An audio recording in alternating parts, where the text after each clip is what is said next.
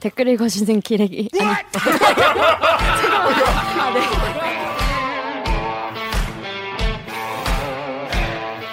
아, 댓글 읽어주는 기자들. 기레기 아닙니다.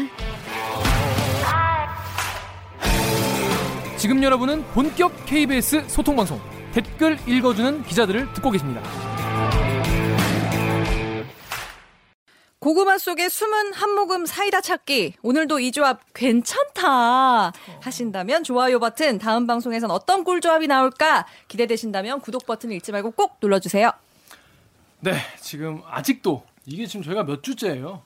코로나19. 코로나, 네. 코로나19로 진짜 지금 우리 모두의 뭐 보건, 뭐 방역 이것도 그거지만은 네. 경제가 주식 시장은 지금 뭐 내일 어떻게 될지 모르는 그런 상황이고 지금 뭐 경제에도 이게 얼마나 타격이 있겠냐 이거 가지고 이제 걱정이 많은데 그래서 정부가 어 월요일이죠 17일에 어 문재인 대통령 주재로 국무회의가 있었는데요 여기에서 어 2008년 금융위기 때보다 클 수도 있다. 심각하다. 예, 그래가지고 어, 비상 경제 회의를 가동하겠다는 뜻을 밝혔죠.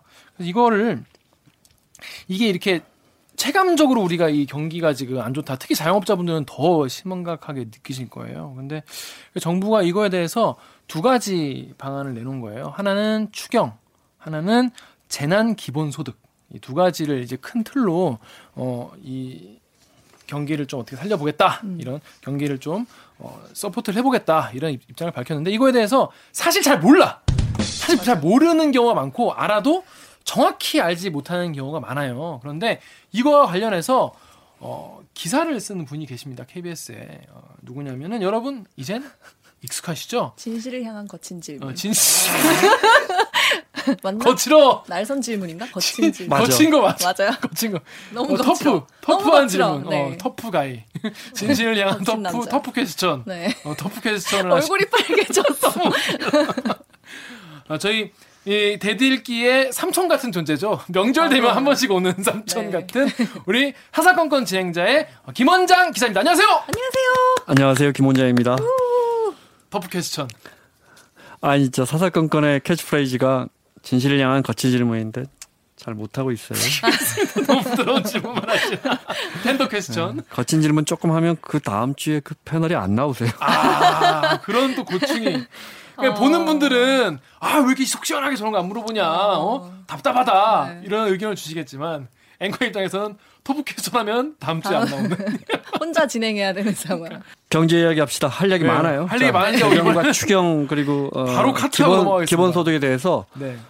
하고 싶은 이야기가 많습니다. 그렇습니다. 자, 일단 첫 번째 추경과 재난 기본소득 이 두 가지 이야기를 짜게 해볼 텐데요. 여러분이 정말 쉽게 이해할 수 있게 어, 쉬운 표현과 비유를 가지고 설명해 주실 것 같습니다. 자, 먼저 추경으로 추경이면 추가 경정 예산인 거죠. 그러니까 정부가 예산을 더 쓴다는 거죠. 원래 계획보다. 네. 네. 정부는 어 국회 허락을 받아야죠. 네. 국회는 네. 국민의 대표 기관이고 그래서 이제 가을쯤에 정부안을 올리면 에, 12월 31일까지 국회가 이제 통과를 시키죠. 그 예산을 쓰는 게 올해 한 510조, 520조. 네. 근데 큰 일이 터지면 정부가 이제 아 국회가 국민들의 허락을 다시 얻어서 음. 네.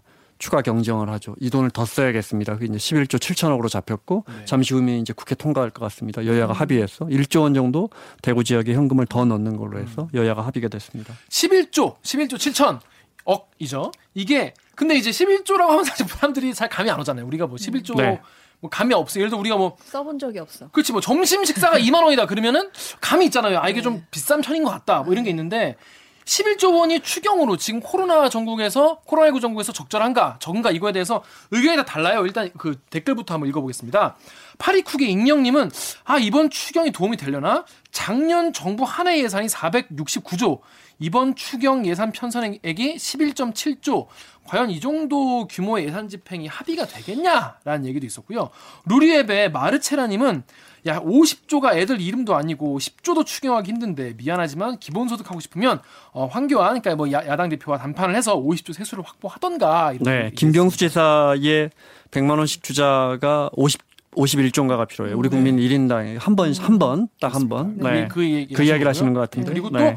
또 어, 완전 반대 의견도 있어요. 그러니까 네이버에 룩땡땡땡님은 유럽 전체가 추경하는 돈이 50조라고 하는데 네. 이 조그만 나라에서 11조 미친 거 아니냐 이런 얘기도 합니다. 잘못된 팩트고요. 자, 요거에 대해서 한번 설명을 좀 해주시죠. 자, 11조 7천억 한 이제 좀 1조 늘렸으니까 12조 7천억이 곧 국회를 통과할 것 같은데 그 중에 세입 경쟁이라 해서 3조 원 빼고 나면은 한 8, 9조 원밖에 안 돼. 세입 경쟁은 뭐냐면 세입을 다시 고친다는 뜻이에요. 음. 어, 경기가 안 좋아서 이 돈은 못 거둘 것 같으니까 그 세금은 안 거둘게요. 이거니까 음.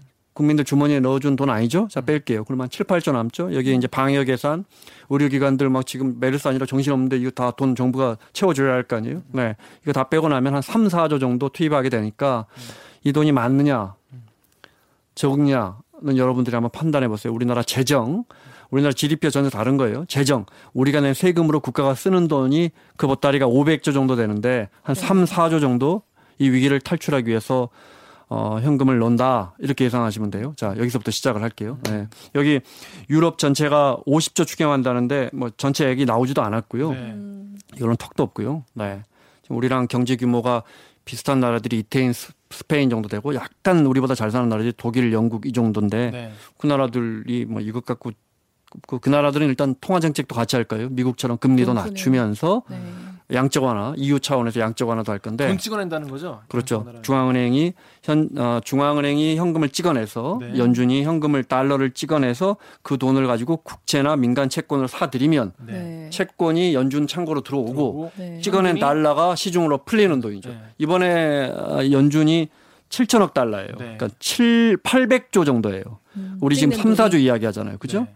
미국은 800조 정도 한다니까 1차로 네. 물론 그건 통화 정책이지만 네. 느낌이 다르죠. 네. 그러면 아 미국은 큰 나라니까 네. 우리보다 크게 하겠지. 이렇게 이해하시면 쉬워요. 어, 우리 경제가 얼마나 크냐면 음, 제가 늘 말씀드리죠. 우리 경제가 러시아, 호주, 이태리, 스페인 이 정도보다 더 좋거나 약간 낮거나 이래요. 네. 그 정도로 큰 나라예요. 우리 네. GDP 규모가. 아, 일본이 우리 경제의 3배, 네. 중국이 6배, 미국이 12배예요. 네. 미국이 우리 GDP 12배인데 800조 정도를 푸는데 우리가 11조 정도를 푸니까 조금 푸는 거네 그러면. 보죠 뭐. 네. 자, 여기까지. 이거. 네. 네. 800조를 근데 통화 정책인데 네. 이거는 약간 추경이랑은 좀 약간 다르죠. 어, 다른 네. 거죠. 예. 그거는 이제 돈을 찍어내서 푸는 건데 그죠, 그죠. 우리 같은 나라는 못 해요. 미국은 발권 국가니까 기축통화를 찍어낼 수 있는 나라니까 우리는 이걸 이렇게 한국은행이 찍어내 버리면 인플레가 생겨 버려서 안 네. 돼요. 물가가 올라서 안 돼요. 어쨌든 이 위기를 탈출하기 위해서 쓸 수 있는 돈의 양이 이렇게 차이가 난다는 거죠. 음. 물론 1조도 큰 돈이고 10조도 작은 돈일 수 있는데 네. 하나하나 한번 풀어가 보죠. 네, 네. 그렇습니다. 자, 그런데 추경 그러니까 이렇게 되면 추경을 하면은 이제 제일 걱정하시는 게 뭐냐면 정부가 거지된다 이거 아니에요. 정부가 빚대는 거 아니냐 결국에는. 그러니까 네. 미래 미래를 땡겨와서 지금 쓴다는 거 아니냐. 그럼 그거는 뭘로 메꿀 거냐. 재정 적자가 난다. 정부가 빚쟁이가 된다. 이래가지고 걱정하시는 분도 많아요. 자 네이버 댓글 우리 오기정 기자 읽어주세요. 네이버에서 트윈 땡땡님이 문정권 들어와서 몇십 조씩 헛돈 쓴 거 생각도 안 하나요? 재난 때 돈 쓰는 거 좋지만 미리 헛부린 세금 때문에 나라 재정이 더 부족해질까를 걱정하는 겁니다. 공영방송에선 균형 있는 시각으로 좀 보도해 주세요. 정권 네. 스피커 역할만 하지 말고. 요거 먼저 이야기할게요. 네, 균형 있는. 시각으로 말씀드릴게요. 네. 어, 문재인 정부 들어와서 재정 적자가 커져요. 네. 예산이 커지니까요. 음. 네. 다른 정권보다 예산이 해마다 더 커져요. 원래 그럼 예산은 적자- 해마다 클 수밖에 없는 거긴 하죠. 전 세계 어느 나라도 우리보다 우리 정도 사는 나라, 우리보다 잘 사는 나라 중에 재정 적자 적에서 재정 안 하는 나라는 없고요, 물론. 그럼 적자가 얼마나 늘어나느냐인데 네.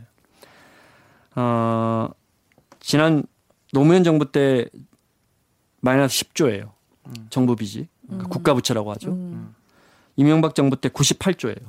확 늘어나요. 많이 늘었죠. 음. 박근혜 정부는 168조예요, 마이너스. 네. 네. 그러니까 박근혜 정부는 4년밖에 안 했잖아요. 그렇죠. 재정 엄청나게 있었어요. 아 그러네. 4년밖에 안 했네. 해마다 큰 재- 적자 재정했어요. 음, 음, 무슨 말이냐? 진보나 보수 떠나서 적자 재정을 할 수밖에 없어요. 음. 답을 찾아라. 음.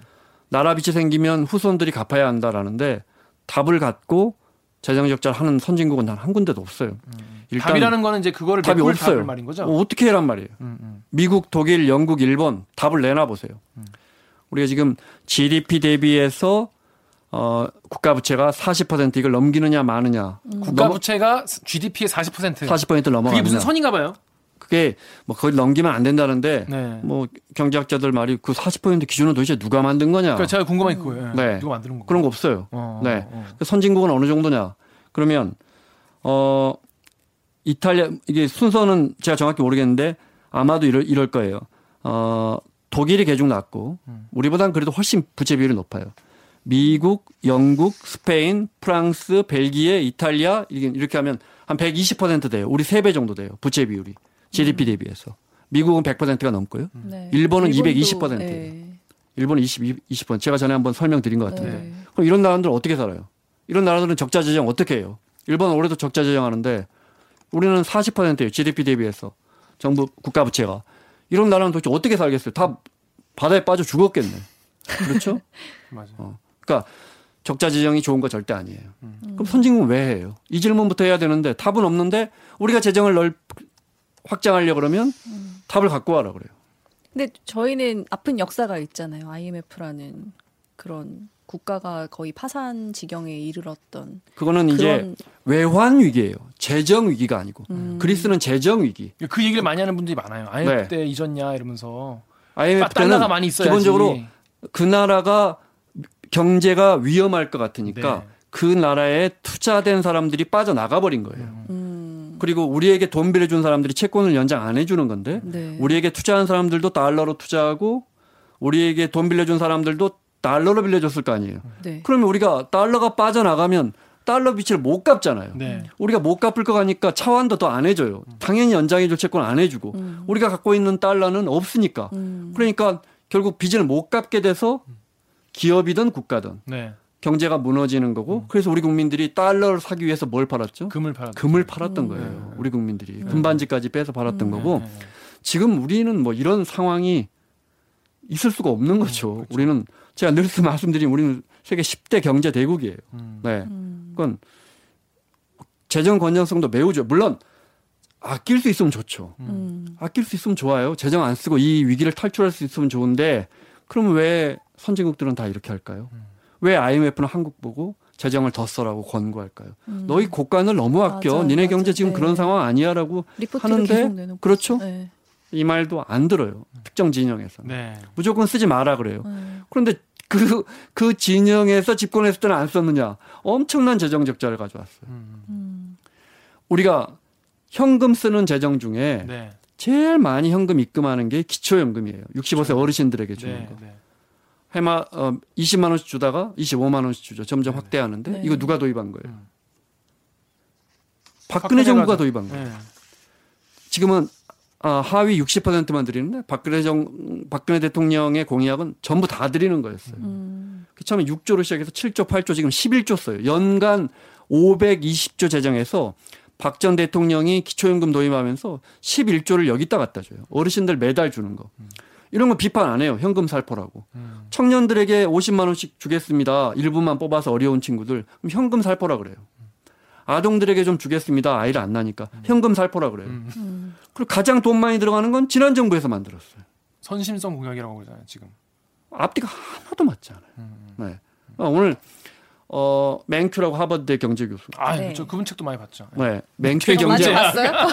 맹큐의 경제 한 권 읽으면 그냥 평생 경제 이야기 하면서 살수 아, 있는 그래요? 보수 진영의 대표적인 사람이에요. 네. 네. 맹큐가 부채 걱정할 때가 아니다 이렇게 이야기해 버렸어요. 미국의 경제가. 음. 미국은 우리보다 훨씬 돈을 많이 풀고 있는 거기서 말하는 부채는 정부 부채. 정부 부채를 말하는 거죠. 음. 근데 우리는 특정 진영에서 음. 답을 내놔라 이렇게 돈 쓸 거면 그렇죠. 후손들이 다 갚아야 하는데 이렇게 그런 댓글이 바로 여기 엠팍 댓글입니다. 한번 읽어주세요. 네, 버드 실버 님이 축소 재정에서 이런 말 나왔으면 이해라도 하겠는데 확장 재정에서 이런 말을 어떻게 하지? 재정이 어디서 생기는데 그냥 미래 팔아먹으면 단가? 그 다음 것도.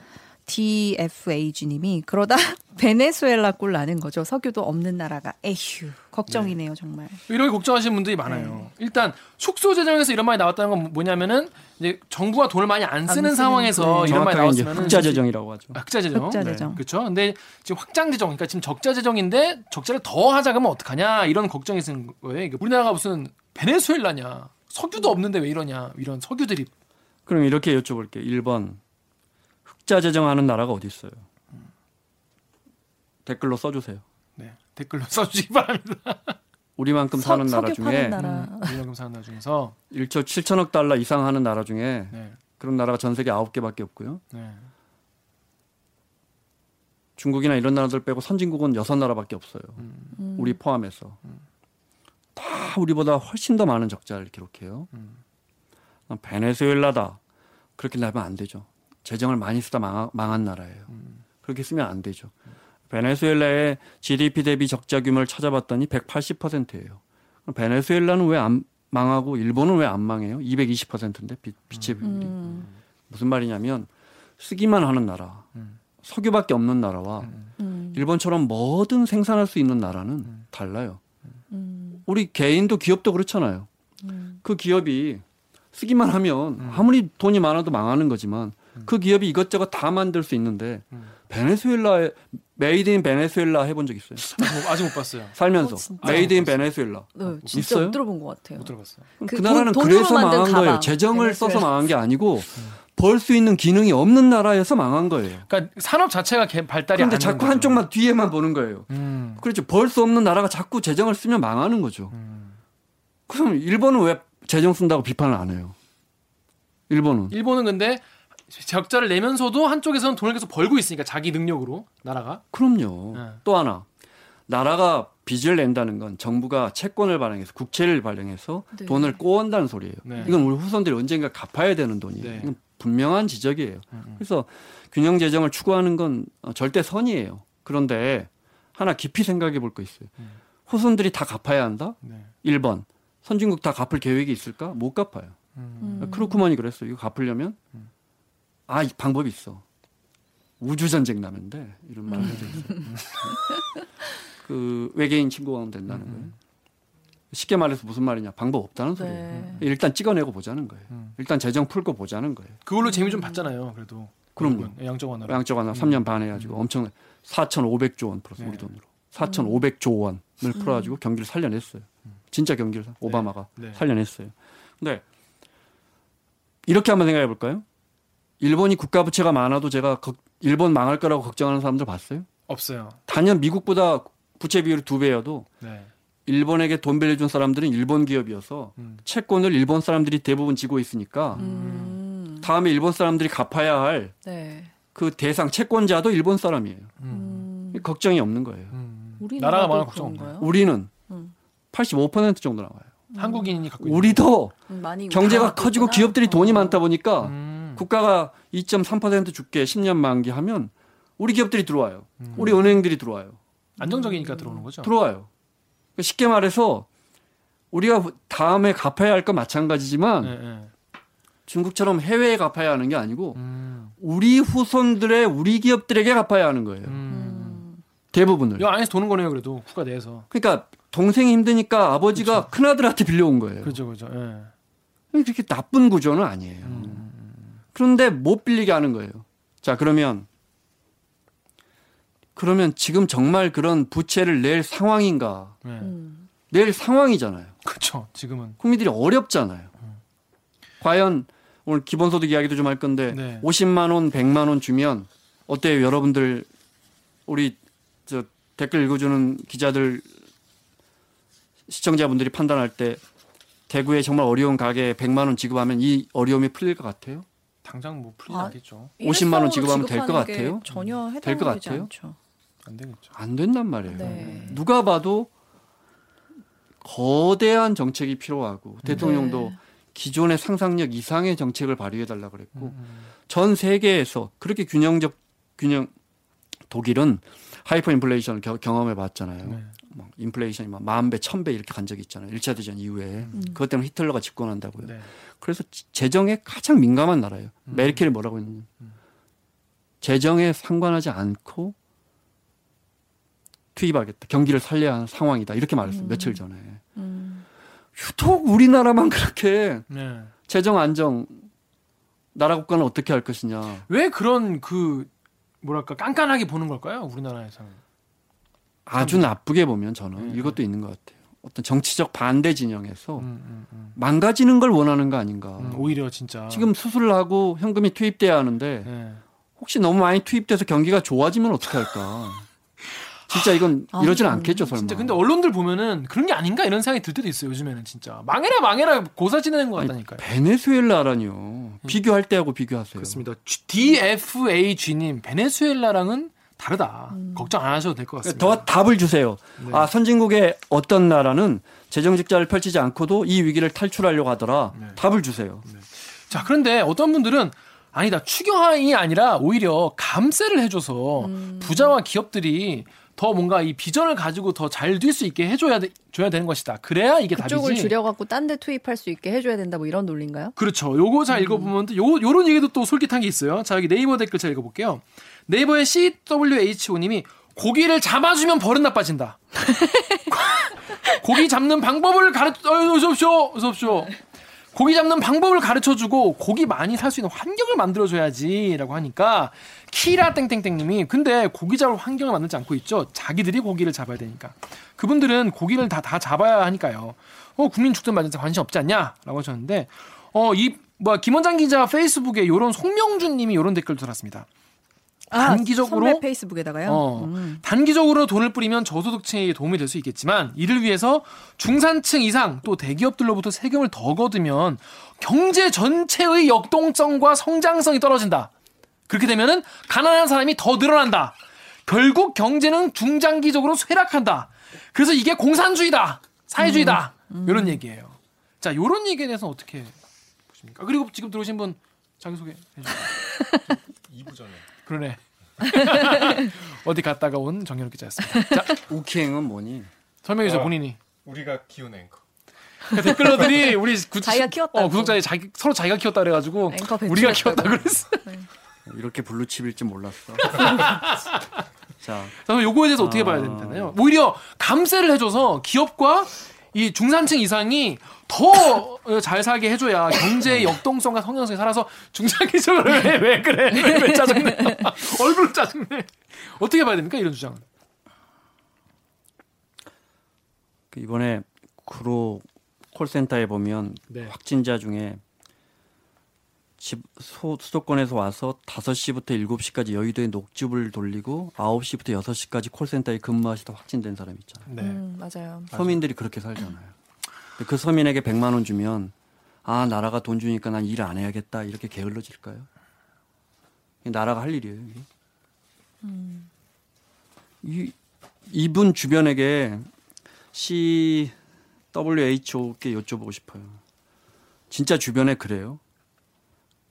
진짜 어려운 이웃들이 버릇 나빠진다고. 복지 지원을 받으면 더 게을러져요. 그런 사람도 있겠죠. 기초수급자분들 중에도 수급 그 예산 나오는 날이 매월 정해져 있는데 본인이 선택하게 돼 있어요. 네. 소주 드시는 분들도 있어요. 네, 알아요. 네. 그래서 하지 말까요? 이거 그, 이거는 어, 어 이- 인간 공동체를 너무 폄훼하시는 거예요. 음. 감세를 주장하는 건 이거는 경제학의 오랜 축이에요. 그래서 이게 헛된 말은 아니에요. 아, 예. 네. 트럼프도 감세 카드를 보수 진영이니까 감세 카드를 들고 왔죠. 그렇겠죠. 진보 진영은 세금 더 걷어서 그렇겠죠. 재정 더 펼치자고 그렇죠, 하는 그렇죠. 거고요. 예, 그거는 예, 이제 거의 100년 동안 싸워왔던 거예요. 그 중에 제일 큰 건 이제 자 우리 택시 타도 어르신들이 음 아유 그 나라가 나라 돈 펑펑 쓰면 좋지. 근데 어차피 나한테 다시 걷어갈 거 아니야. 네. 그럼 재정이라는 게 다 국민들 세금 아니에요? 그렇죠. 그렇죠. 그래서 이제 국민들 주머니에서 더 세금을 걷어가서 음. 재정을 더 쓰면 경기는 좋아지지만 국민들 주머니가 가벼워지니까 네. 그 돈이 그 돈이 되는 거 아니에요. 결국 국민들 주머니에서 세금을 걷어와서 다시 국민들 주머니를 채워주는 거니까 이걸 구축 효과라 그래요. 구축. 구축 효과라고. 예. 그 유명한 경제학의 아주 중요한 이론 중에 하나예요. 그렇긴 해요. 음, 크게 틀리는 이론은 아니에요. 그런데 어, 현금을 주면 가난한 사람들에게 주겠죠. 네. 가난한 사람들이 먼저 이익이죠. 음. 감세를 하면 먼저 이익은 부자들이 큰 이익이에요. 그 중에 음, 1억 버는 사람이 더 이익이고 100억 버는 사람이 더 이익이고 1조 버는 사람이 더 이익인 구조죠. 음. 그런 이야기는 잘 안 하고 그다음에 택시 어르신들이 결국 내 돈도 다 세금으로 더 걷어갈 거 아니야. 세금 이렇게 자꾸 펑펑 쓰면 죄송하지만 우리나라 급여 생활자의 절반, 자영업자의 절반은 소득세를 1년에 한 푼도 안 낸다고요. 안 내. 아주 독특한 돌려줘서. 구조예요. 안 내요. 47%, 48% 해마다 조금씩 바뀌지만 네. 안 내요. 안 내니까 더 안 걷어가요 내년에도 더 써도 그러면 누구한테 걷어갈까요? 재- 재정을 더 쓴다면 아무래도 부자들에게 더 걷어갈 가능성이 높아지겠죠. 세율이야 국회를 통과해야 되지만 개정하려면. 네. 자, 그러니까 감세를 주장하시는 분들은 감세하면 일차적으로는 부자가 이익이고 대기업이 이익입니다. 네. 그리고 언젠가는 부자들에게 세금을 더 걷어가겠죠. 네. 서민들은 크게 부담은 없으실 거예요. 이 말을 하면서 감세를 주장해야 되는 거예요. 이말 안 하잖아요. 음. 이말 안 하면서 재정 건전성만 이야기해요. 음. IMF도 돈 써라는데 재정 건전성. 그러다 베네수엘라 이야기해요. 이 레파토리가 다예요. 음. 아 이런 이런 레파토리의 흐름을 계속 좀 몇 번 겪어 보셨나 봐요. 어, 아, 이것밖에 없어요. 어. 그래서 40년 레이건 때 이론이에요. 레이건 때 이론. 음. 선진국에서 어느 경제학자가 이런 이야기를 안 해요. 맨큐마저도 돌아서서 음. 재정을 상관하지 말고 재정을 풀자고 음. 이렇게 이야기하는데 우리만 네. 아유 이렇게 돈 펑펑 써서 어쩔 거냐고 우리만 이래요. 우리만 음.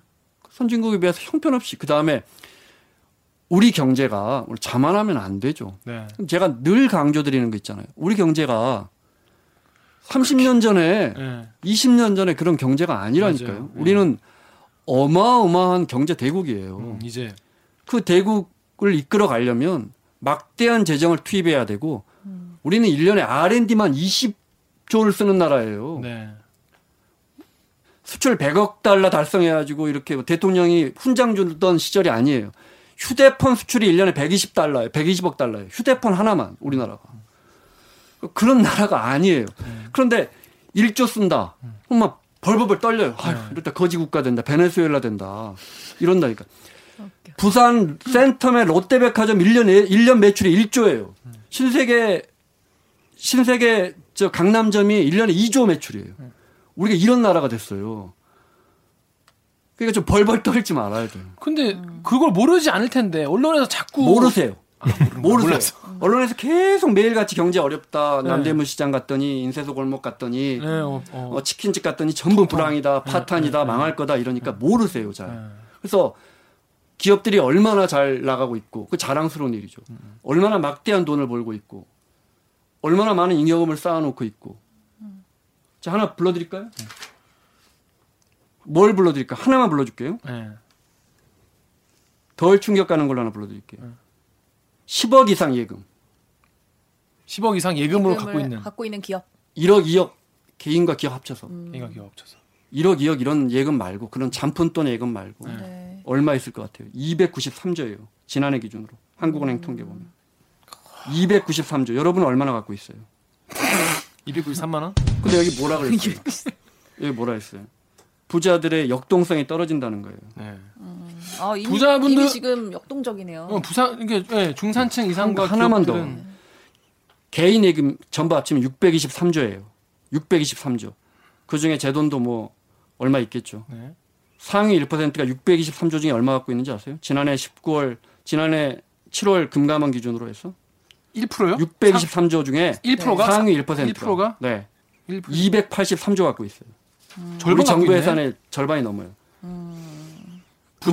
걱정은 그분들에게 될것 같은데. 네. 세율 0.5%만 확대해서 우리가 한 재정 한 5조만 더 얻겠습니다 하면 이분 아까 뭐라 그러셨죠? 중장기적으로 쇠락하게 될까요? 공산주의가 되는 겁니까? 송명준님 지적처럼 그까지 안 될 것 같아요. 40년 전의 생각이에요. 40년 전에 음. 우리가 폰이 수출할 때 네. 여기까지만 할게요. 그렇습니다. 근데 그래놓고 정부는 뭐 했나, 뭐 하나 실패한 뭐 대책 그럼 뭐, 못하게 하잖아요. 왜 못하게 하고. 못하게. 그래서 2조 3조 정도 풀 거예요. 오늘 국회 통과하면 네. 정부는 또 추가 재정도 어, 생각해 본다지만 쉽지는 않을 것 같고 네. 자꾸 제가 이걸 여쭤보는데 그래서 경제 살아날 것 같아요. 3만 언발의 미국이 오줌 누기 아닐까요? 다우존스가 3만이었다가 한 달 만에 2만이 됐어요. 네. 미국 기업들의 가치를 어, 측정하는 척도가 3분의 1토막이 났어요. 지금 상황이. 네. 3조 플러스 될 것 같아요. 택도 없죠. 거기까지만. 거기까지만. 그런데 아까 설명을 좀 하긴 하셨는데 이런 질문하신 분들이 계세요. 여기 네이버에 선진국들은 어떻게 하길래 이렇게 하냐라는 댓글이 있는데 저 네이버 댓글 요거 뭐야 정유럽 기자가 읽어주세요. 네이버에서 KSM 땡땡땡님이 먼 개소리를 길게도 써놨네. 진짜 기자 논리회로가 초등학생이냐? 은근슬쩍 무상현금 살포가 경기 부양책이라고 KBS 기자 손동하는 수준 좀 보세요. 현금 살포가 진짜 부작용 적은 부- 경기 부양책이면 왜 선진국은 안 쓰죠? 왜 현금 살포 포퓰리즘 쓰던 표퓰리즘? 이건 일부러 이렇게 쓰신 건가? 쓰던 국가들은 최빈국으로 전락했죠? 다음 거 또. TAII 땡땡땡땡님이 우리나라랑 다른 선진국들하고는 차원이 다르지 다른 나라들은 내수가 되잖아 우리나라는 수출 몰빵에 외국인 자금으로 먹고 사는데 재정 건전성 다른 선진국들보다 타이트하게 지켜야 하는 근본적인 이유가 거기 있는 걸 모르냐 라고 일침 인지 아니면 어, 헛발질인지 정혁 그, 그, 제, 제 얘기가 아닙니다 예. 아니 뭐 정혁 기자가 막그 감정을 앞서 담아서 이제 예, 우리 읽어줬어요. 저 정 기자 오기 전에 우리가 저 현금 살포 재정 정책 중에 가장 큰 건 박근혜 전 대통령이 내놓은 기초연금이다. 20만 원씩 드린 거 네, 예. 지금 25만 원씩 드리고 있는데 연간 11조 원 든다. 그 KSM님이 그건 뭐라고 하시겠어요? 왜 박정희 박근혜 대통령이 현금 살표 1년에 10조 들어가는 현금 살포 정책을 내놨을 때는 아무 말도 안 하셨어요. 예, 그때도 뭐라 하셨겠죠. 그때도 그랬, 그랬겠죠. 그다음에 음. 현금 살포는 주로 이제 현금을 주진 않고 쿠폰을 주는데 우리도 이번에 네. 이제 중소기업 상품권 같은 쿠폰을 해서 6개월 안에 쓸 수 있도록 이렇게 할 거고 음. 현금 지급은 이루어지지 않을 것 같은데 네. 뭐 중소기업에 대해서 현금 보존이 있죠. 예를 들어 어 매출이 급격하게 15% 이상 떨어졌다는 것을 입증하면 내가 예를 들어 정현욱이라는 직원을 두 달간 쉬게 하면 정현욱 음. 직원에게 유상 급여를 급여를, 80%까지 네. 정부가 이렇게 보존해 주는 네. 좀 일종의 정, 뭐 돈이 들어가는 이런 정책은 전 세계 어디든지 쓰고 있고요. 그럼 여기 있던 그런 나라들은 최빈국으로 전락했느냐? 전락하지 않고 지금도 다 선진국으로 있고요. 일본은 심지어 워낙 돈을 안 쓰는 나라로 유명하기 때문에 네. 정부가 쿠폰을 팍팍 찔러줬죠. 음. 그 쿠폰마저도 안 써서 쿠폰의 기간을 설정한 나라가 일본이에요. 음. 그 대만이 그 뒤에 어, 따라 언제. 그, 그 어, 10여 년 전부터 그, 그 정책을 했었죠. 어. 네. 우리 카카오톡 선물 같은 거네요 다 기간이 그렇죠. 있는 그것도 안 써요 일본 사람. 일본 사람 정말 돈 안 쓰고 뭐 텔레비전 보통 20, 2, 30년씩 쓰는 나라죠. 그러니까 그 일본은 최빈국으로 전락했나요? 네, 그렇지 않습니다. 네. 아니라고. 자 그리고 제가 말씀드렸지만 그 곳간의 수준을 나타내는 어, GDP 대비 어, 국가부채 비율이 우리는 우리와 견주는 나라들에 비해서 매우 양호합니다. 이 말은 보수든 진보를 떠나서 지난 정권들이 다잘 곳간을 아껴 썼다는 것이고 지금 정부도 아껴 써야죠. 아껴 써야 하지만 지금은 아껴 쓸 것이 쓸 때가 아닌 것 같아요. 지금은 거의 재난입니다. 그래서 네. 그다음에 기본적으로 수요가 너무 충격이 크단 말이에요. 물건을 사거나 저 서비스를 소비할 어떤 의욕도 환경도 이루어지지 않고 있는데 네. 곧 이게 중소기업, 중견기업, 대기업에게 영향을 미칠 텐데 지금 이 충격을 완화해 나가야죠. 음, 맞아요. 그래야 우리가 살 수 있는 길이죠. 음. 자 테슬라의 회장이 누구죠? 저 엊그저께 그런 일론 말 했더라고. 앨런 머스크가 기본소득 주는 거 찬성한다. 아니 국민들이 돈이 있어야 내 차를 살 거 아니냐라는 말을 했는데 너무 간단한 이론이잖아요. 음. 너무나 너무나 당연한 말이잖아요. 소비자가 돈이 국민들이 있어야 쓸 돈이 있어야 되죠. 네. 그 다음에 이제 돈이 지급돼서 이제 재정 승수라 그러는데 나와서 몇 번 굴러가느냐 한 번씩 굴러갈 때마다 우리 GDP가 그러니까 소비될 때마다 네. 이 말은 바꿔 말하면 누군가 누군가의 소비는 누군가의 소득이니까 음. 한 번씩 이렇게 손바꿈을 할 때마다 승수가 높아지면서 GDP가 올라가서 우리가 잘 살게 되는 거란 말이죠. 음. 그러니까 부자들에게 넣으면 이게 이른바 부동 자금으로 들어가 버려요. 음. 근데 가난한 분들에게 가면 가난한 분들이 버틸. 힘이 어디 있어요? 바로 쓴다고요. 미용실 네. 가서 쓰고 빚 갚는 데 쓰고 뭐, 뭐. 뭐 가게 싱크대 고장 난 거 쓰고 식용유 사고 음. 아이 손주 운동화 사주고 방금 것들이 다 동네 자영업자분들 나아가서는 대기업에게 이윤이 돼서 이. 돈이 선순환하게 되죠. 음, 네네. 그런데 가난한 분들에게 기숙이 찔러줄수록 가난한 분들에게 먼저 한번 승수가 이루어진 다음에 대기업에게 넘어가요. 다국적 아. 기업에 넘어가요. 무슨 말이냐면 밑에서 돌고 이렇게 그렇죠. 왜냐하면 거. 미용실을 가도 2만 원짜리 미용실을 가요. 10만 원짜리 미용실을 가지 않고 음. 아시겠죠? 네. 짜장면 집을 가도 3천 원짜리 짜장면 집을 가기 때문에 어려운 이웃들에게 한번 손바꿈을 한 다음에 돌아가기 때문에 더 좋은 거예요. 음. 승수 효과에. 음. 무슨 말인지 알겠네요. 그러니까 가난한 분들에게 현금 투입이 그만큼 유리한 거고 음. 홍콩은 지금 이다 최빈국으로 전락했다는데 홍콩은 모든 성인에게 우리 돈으로 한 180만 원씩 지급하기로 했거든요. 일단 이거 확정이 됐어요. 음, 홍콩도 최빈국으로 전락하는지 한번 지켜봐 주세요. 네. 그렇습니다. 홍콩 최빈국 전락. 전락하면 큰일 나는데 하여튼 뭐 지켜봐 보시고요. 근데 뭐 이게 뭐 농담처럼 한 얘기지만은 사실은 모든 것을 약간 다 지금 아까 말한 대로 이, 이 정파적인 이유로 반대하시거나 비난하시는 음. 분들이 많아가지고 이거에 대해서 경제적으로 좀 대답을 드리려고 오늘 자리를 마련했습니다.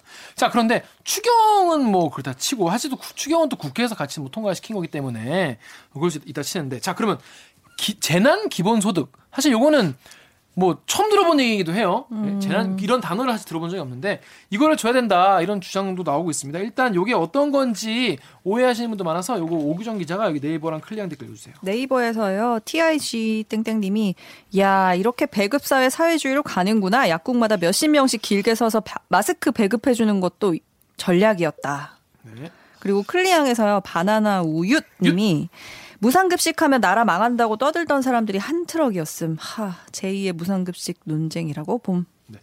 네, 김원장님 이게 그러니까 일단 재난 기본 소득은 어떤 식으로 준다는 것이고 이게 진, 이게 사회주의인가? 그러니까 이거야말로 약간 현금 살포라는 아. 네. 비판을 많이 수 받고 있는? 있죠. 예. 예. 이게 추경하고 무관치 않죠. 예. 음. 어 그래요. 네. 이제 기본소득 이야기, basic income 이야기는 그동안에 여러 번 화두가 됐잖아요. 네. 몇 가지 원칙은 있어요. 정기적으로 주고 제일 중요한 건 무조건적, 그러니까 심사하지 않고 주는 돈, 음. 누구나 받을 수 있는 돈, 정기적으로 계속 주는 돈. 이 세 가지 조건을 갖춰야 되는데 우리가 지금 논의하고 있는 것들은 이랬어. 사실은 일회성이에요. 네. 김경수 지사가 100만 원 주자는 것도 한 번씩 모든 국민에게 이, 저 이재용 씨가 이야기한 거는 소상공인, 프리랜서, 비정규직, 실업자, 뭐 학생들 이런 분들에게 50만 원이었던가? 네, 네. 그랬던 것 같고요. 그러니까 사실은 이건 우리가 말하는 기본소득이 아니고 응급 구호 수당 음. 또는 어, 긴급 구호 자금? 재난 극복 정부 지원금 음. 이야기를 하고 이- 음. 이렇게 이름 붙였으면 오히려 논란이 덜했을 것 같고 아. 자 그래서 지원을 해요 지원을 하는데 내가 웃기자한테 물어볼게요. 어디까지 누구한테 할까요? 자 자영업자에게 해요. 자영업 기준 어디까지 할까요? 음. 자영업 안에 소득으로 따져서. 종업원? 종업원 기준 어떻게 할까요? 음. 우리 처제가 와서 일주일에 두 번씩 도와주고 나한테 10만 원씩 받아가는데 종업원으로 넣을 거예요? 안 넣을 거예요? 이런 건 누가 기준 결정해줘요? 자 무급 휴직을 준 사람들 정부에게 보고해라 그랬어요. 네. 파견직 넣을까요 말까요? 무기계약직 넣을까요 말까요? 애매하네요.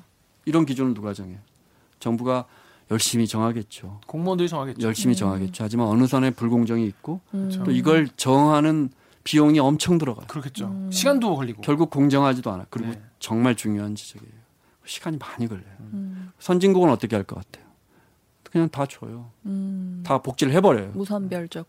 무상급식 해버려요 그냥 네. 그리고 부자들 일부에게 세금 더 걷으면 돼요 이 뒷이야기가 하고 싶지 않아서 아. 앞 이야기를 하지 말자 그래요 음. 그래서 그 무상급식 가지고 음. 서울시장 하시던 분이 선거철이라 제가 말이 조심스럽네요 네. 시장직 던졌잖아요 맞아요. 음. 자, 지금 한번 따져볼까요? 아, 10여 년이 그때 더 지났어요. 그분, 네. 그러니까요. 지금 그래서 가난한 사람 지금 이제 이제 이, 이건희 회장의 손자까지 무상급식을 받는 나라를 만들었어요 우리가. 네. 선진국처럼. 기사 제목이었죠 그때. 네.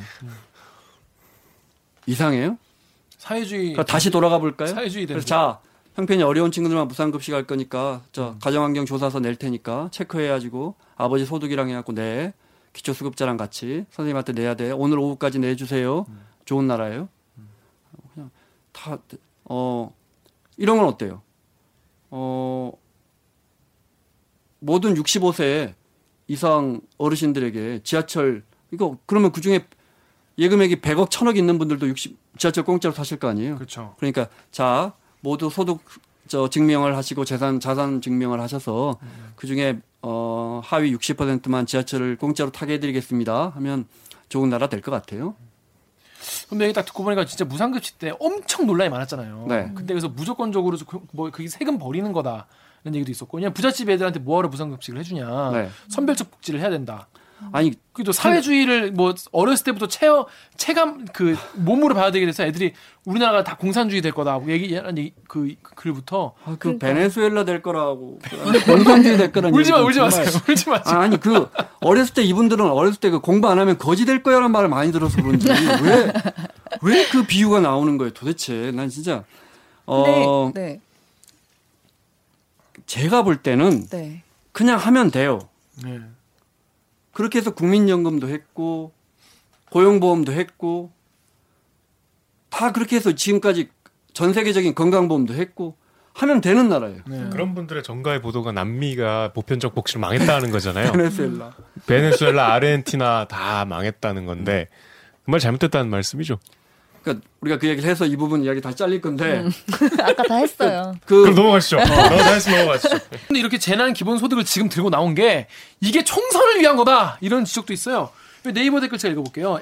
ALDL 땡땡님이 세금 가지고 지금 정치를 하고 있다. 이런다고 총선 이길 것 같으냐? 라고 어, 엄중하게 말씀하셨고요. 또 IANK 땡땡님은 하더라도 4월 15일 이후에 지급하자 이런 말씀도 하셨어요. 아니 무슨 수로 4월 15일 전에 지급해요? 그거 자체가 불가능할 텐데. 맞아. 지금 추경이 대구에 정말 어려운 중국집 사장님에게 담돈 50만 원이라도 지급 4월 15일 전에 지급이 될까?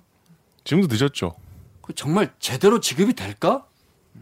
어제가 그제 정부 지원 방안 방안들 중소기업들 막 신청해도 정말 어렵다고 우리 네. 아홉 시 뉴스에서 비판하던데 네.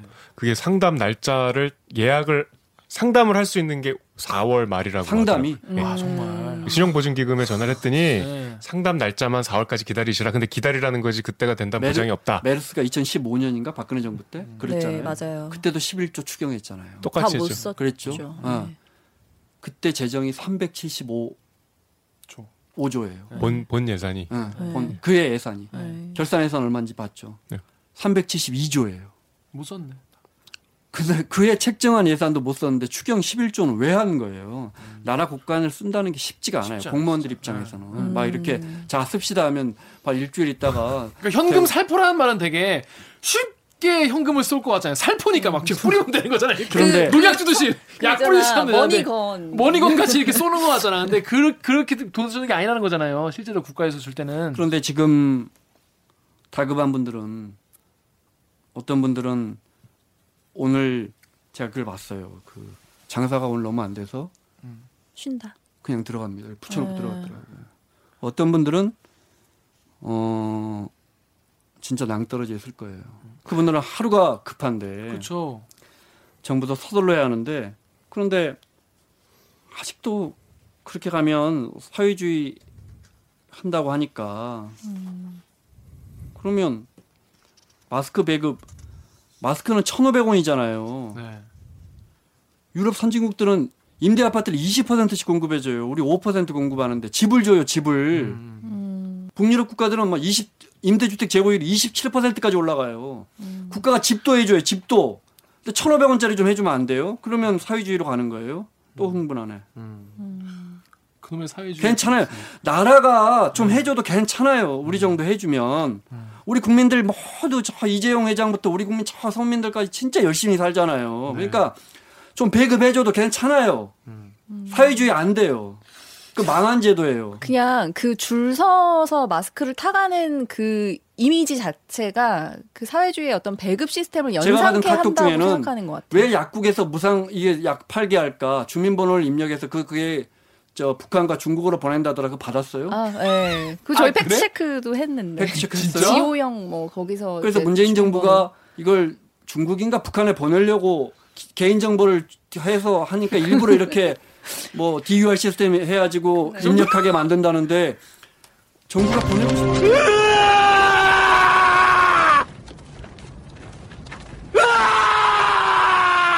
정부가 보내고 싶으면 그냥 우리 주민번호 정부가 아는데 보내지 왜 그걸 왜 한 번 더 이래서 보내? 그냥 보내면 보내지. 사회주의에서 벗어나세요. 아, 사회주의에서 웃겼어. 벗어나세요. 여러분 사회주의 안 됩니다. 우리나라 공산주의 안 됩니다. 안 됩니다, 여러분. 저는 제가 어 진짜 30년 전에 제가 대학 다닐 때 책. 속에 있었던 이론이에요. 그렇습니다. 지금 지금 그런 시대 아니잖아요, 지금. 아이패드가 나오는 우리 시절인데. 저 영우이가 정말 좋은 지적했네. 4월 15일 이전에 어떻게 지급해요 이걸? 네. 이전에 주고 싶어 줄 수가 없습니다, 여러분. 너무 걱정하지 마시고요. 줘야 돼요. 빨리 근데, 줘야지. 근데 안 된다는 거죠. 그러니까 이게 돈을 받으면 이게 소비가 되냐? 어떻게 쓰일지도 모른다. 우리 오기정 기자가 여기 댓글 좀 읽으세요. 3번에 있는 댓글 쭉 읽어주세요. 어, 페이스북에 달아주셨는데 서종국님이 개그가 지나치시네요. 조롱을 많이 받으셨어. 개그로 받아들이셨어. 돈 없는 사람이 그 돈 받으면 소비가 아니고 그냥 빚 갚는 데 쓸 수밖에 없는 상황입니다. 지금 2020년 대한민국은 네, 이분 말씀은 빚감 됐을 거다. 자 다음 댓글. 네. 그리고 어 이분 이제 클리앙의 네. DR TR ADR님이 어. 돈 줘봤자 실물로 안 돌아갑니다. 통장에 꽁꽁 숨어 들어가겠죠. 이분 말씀은 돈이 통장에 있을 것이다. 이런 얘기고 다음 댓글. 음. 페이스북에서 또 홍정환님이 청년 수당을 지역 화폐로 주니까 그걸 현금화해서 유흥주점 가서 돈을 쓴다. 네 이분 말씀은 이거를 깡을 해가지고 어 유흥주점에서 돈을 쓸 거다. 다음 댓글. 음, 클리앙에서 나라라 파랑이 님이 정말 꼭 필요한 분들만 받아야죠. 누군가한테 100만 원은 생계지만 어느 누군가한테는 하루 술값에 불과할걸요. 이분 말씀은 술 먹을 것이다. 그래서 전 이 댓글들을 쭉 보고 아 이렇게 다양하게 쓰겠구나 이런 생각이 들었어요. 아, 근데 오히려. 저도 저- 역설적으로 만약에 모든 국민에게 100만 원씩 준다면 다 넉넉한 사람들은 안 쓰고 통장으로 들어가니까 여기 클리앙의 DRT 이거 쓰신 분의 말은 음, 틀린 표현은 아니죠. 근데 만약에 지금은 어려운 분들에게 음. 정부가 긴급 재정을 하려고 하는 거잖아요. 이름을 거창하게 무슨 재난 기본소득이라고 했지만 저는 정말 이렇게 생각해요. 어, 그분 낭떠러지로 가지 않기 위해서 정부가 당장에 이 돈이 승수 효과가 약하더라도 어, 우리가 재정 승수가 1조 풀면 5년 동안 1조 2,500억인가 그래요. 그러니까 5년 동안 계속 돌고 돌고 돌아서 그러니까 얼마예요? 한 0.25 정도밖에 안 돼요. 그런데 그럼에도 풀어야 하는 돈은 저는 이렇게 생각해요. 어, 조금이라도 한 번만 더 생각해 보세요. 라는 돈 힘들어도 조금만 이런 돈이라고 생각하고요. 그 정도밖에 안 돼요. 100만 원, 200만 원 줘가지고 뭐 가게가 일어서겠어요. 뭐, 뭘 하겠어요. 그 돈으로. 어디 다른 데 투자를 하겠어요. 그 돈밖에 안 되는 돈이고. 그래, 그럼에도 불구하고 주자. 우리가 이거 줄 만한 형편은 된다. 아, 이걸 계속 말씀드리는 거고 홍정환 님께서 현금화해서 유흥주점 가서 돈을 쓴다는데 홍정환 님이 유흥주점 안 가보셔서 그래요. 일단 그 돈으로 유흥주점 못 가요. 그 다음에 네. 음 술 먹는데 쓴다. 이런 건 아, 어떻게? 이건 예, 예전에 그, 그, 박원순 시장이. 그러니까 그 진짜 청년, 필요한 사람한테 청년 수당을. 줬더니 네. 그 중에 뭐 몇 명이 이걸 빼, 이렇게. 고, 고급 레스토랑 가는데 예, 쓰더라. 노래방에 가는데 쓰고 뭐 아. 그랬다는 거예요. 형편이 어려운 정말 그래요. 형편이 어려운 청년들이 50만 원을 받으면 네. 제가 볼 때는 아 영화도 볼 것 같아요. 스타벅스도 갈 것 같아요. 음. 책도 사고 음. 어 어떤 사람은 여자친구 운동화도 사줄 수 있을 것 같아요. 그렇죠. 그렇게 쓰면 안 돼요? 그러니까 제 말이 그 말이에요. 음. 그렇게 쓰면 되지. 그렇게 쓰면 안 돼요? 네. 그게 돈이 도는 거예요. 음. 그 CGV 가면 그래야 신세계가 먹고 살죠. 네. 그렇죠. 신세계 종업원들이 먹고 사는 거예요. 맞아요. 안 돼요? 유흥주점? 그거는 마타도어예요. framing이에요. 음. 레이건이 81년인가 집권하는데 레이건이 정치적으로 캘리포니아 주지사가 된 게 76년인가 8년이에요. 그때 welfare queen이라는 게 나와요. 네. 레이건이 그냥 강력하게 그때 복지 엉터리로 쓰인다. 복지라는 게 엉터리로 투입되는 경우가 많죠. 눈먼 돈이라고. 어디 사는 흑인 아줌마가 이 주민번호, 미국은 이제 drive license 네. 번호로 수십 개를 돌려서 음. 캐딜락을 여덟 개를 사고 집을 열두 채를 갖고 있고 음. 백인들이 분노했어요. 어. 우리 돈이 우리가 열심히 번 돈이 그때 세율이 아 복지 정책을 악용해서 그렇게 썼다는. 웰케어 queen이라고 이걸로 어. 이겨버렸어요. 이걸로 이기고 대통령이 돼요. 어. 몇년 뒤에서야 언론 보도로 드러나죠. 그런 흑인은 없어요. 어. 근데 백인들이 분노한 거예요. 그냥 그 이야기. 그야말로 요즘 프레임이네, 가짜. 뉴스. 가짜 뉴스. 프레임이에요. 프레임으로. 그래서 만 명에게 줬는데 한 명이 룸사롱을 갔다. 음. 룸사롱 가서 50만 원으로 뭘 할 수 있죠? 안 가봐서 모르겠습니다. 뭘 할 수 있어요? 음. 룸사 유흥주점 가면 우유가 한 8만 원 하지 않아요? 그게 비싸요? 개 비싸네. 거기서 청년이 뭘 할 수 있어요? 어, 그렇죠. 거짓 말이에요. 음, 그리고 제가 볼 때 대한민국의 청년들은 부자거나 가난하거나 공부하고 있거나 직장이 있거나 직장을 준비하거나 50만 원 받으면 다 잘 쓸 거라고 봐요. 설사 허투르게 썼어도 네. 그걸 경험 삼아서 다음에 돈이 들어오면 더 잘 쓸 수 있는 계기를 만들 거라고 봐요. 왜냐하면 제가 젊었을 때 그렇게 살았거든요. 우리 다 그렇게 살았거든요. 네. 아버지 세대도 그렇게 살았거든요. 맞아요. 우리보다 없었지만. 맞아요. 그러니까 우리의 후배 세대도 그렇게 살 거예요. 왜, 왜 그렇게 생각하세요? 음. 홍정환 님은 돈 50만 원 생기면 유흥주점 먼저 갈래요? 그렇게 생각하지 마세요. 우리 공동체들이 그렇게 어, 거슬하지 않다. 허술하지 않아요. 그렇게 형편없지 않아요. 아까 근데 이제 김, 김원장 기자 아까 말한 것처럼 근데 이게 진짜 내가 이거를 경제를 걱정해서 이렇게 비판한다기보다는 그냥 지금 정부가 싫어서 욕하기 그- 위한 어떤 그런 걸로 쓰는 분들이 많은 것 같아요. 댓글 특히 댓글 정파적이라고 예, 하죠. 언론도 네. 그렇고 댓글도 보면 그런 게 더 많아서 이런 거를 좀 경제적으로 설명을 해줄 필요가 있겠다 싶어서 오늘 자리 마련했습니다. 자 마지막으로 KBS 뉴스의 산들바람님 댓글 어, 김원장 기자 한번 읽어주시겠습니까? 어, 진짜 좋은 글이네. 예.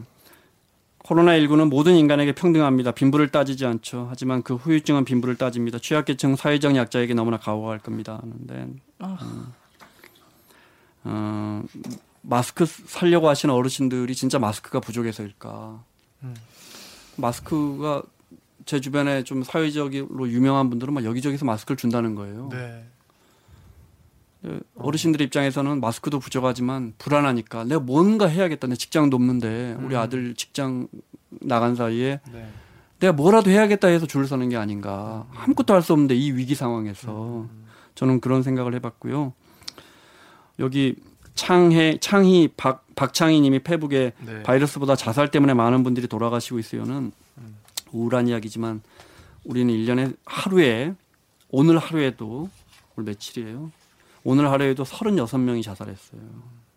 우리는 OECD 30여 개 국가 중에 자살률이 단연 10여 년째 1위인 국가고 자살률 2위 국가보다 두 배인 국가고 지금 우리가 방역 안 된다고 비웃는 이탈리아나 그리스 이런 나라들은 일, 하루에 3명, 4명밖에 죽지 않아요. 어. 이렇게 생각해 봐요.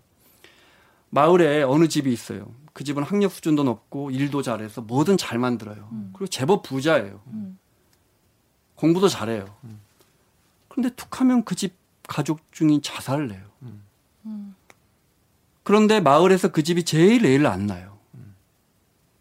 이 집이 잘 가고 있는 거예요. 이게 한국의 오늘이에요. 그러니까 바꿔야 하는 거죠. 바꿔야 하는 거죠. 이, 이 수많은 댓글을 단 우리 청년들에게 물어보고 싶어요. 어, 재난으로 위기가 닥쳤어요. 네. 많은 사람들이 주저앉고 낭떠러지 앞에 설 거예요. 어떤 사람들은. 어떤 대안이 있어요? 이것 말고. 재정 말고 어떤 대안이 있어요?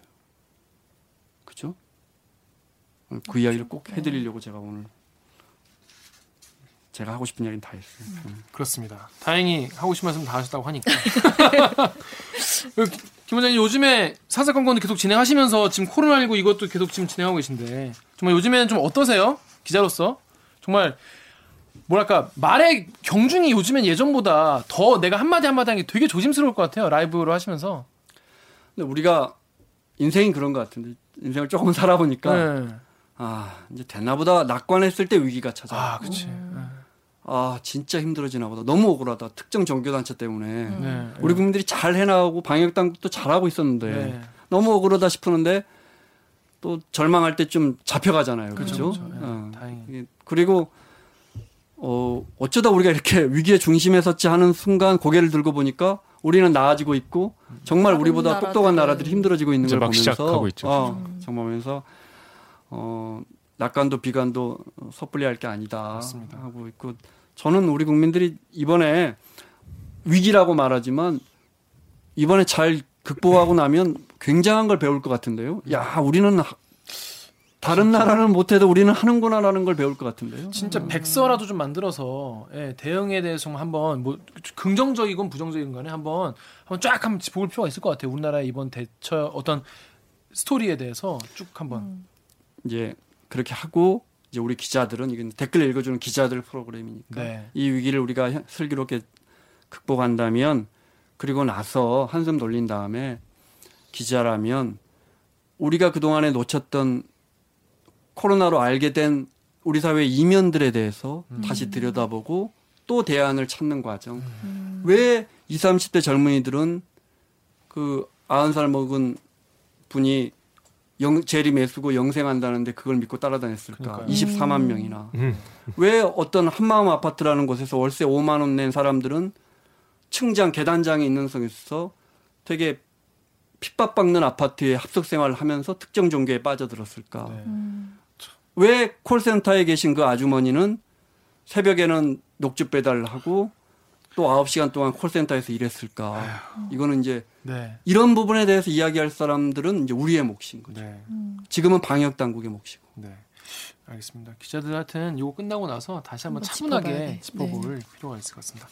자, 그러면 오늘 방, 방송도 어, 참여 방법 알려드리면서 이제로 마무리하겠습니다. 자, 기자님들 내가 이 자리까지 설 수 있을까 의심해왔습니다. 하지만 지금 더 이상 의심은 없습니다. 지금 이 순간 기적이라는 단어가 현실로 바뀐 시간입니다. 골든벨, 넌 내가 울린다. 앉아! 댓글, 넌 우리가 읽는다. 댓글 읽어주는 기자들은 매주 수요일과 목요일 유튜브 팟빵, 아이튠즈 팟티, 네이버 오디오 클립, KBS 라디오 앱, 콩의 팟캐스트를 통해서 업로드됩니다. 오늘 저 김원장 기자처럼 대 읽기에서 보고 싶은 기자 혹은 다뤄줬으면 하- 하는 기사가 있다고요. 방송 관련 의견은 인스타그램, 유튜브 팟빵 계정에 댓글 남겨주시고요. 대들기가 이렇게 클 수 있을까 의심이 왔습니다. 하지만 여러분의 좋아요와 함께라면 더 이상 의심은 없습니다. 지금 이 순간 구독 버튼을 누를 시간입니다. KBS 뉴스 좋았어. 좋았어. 좋았어. 좋았어. 또 만나요 꼭.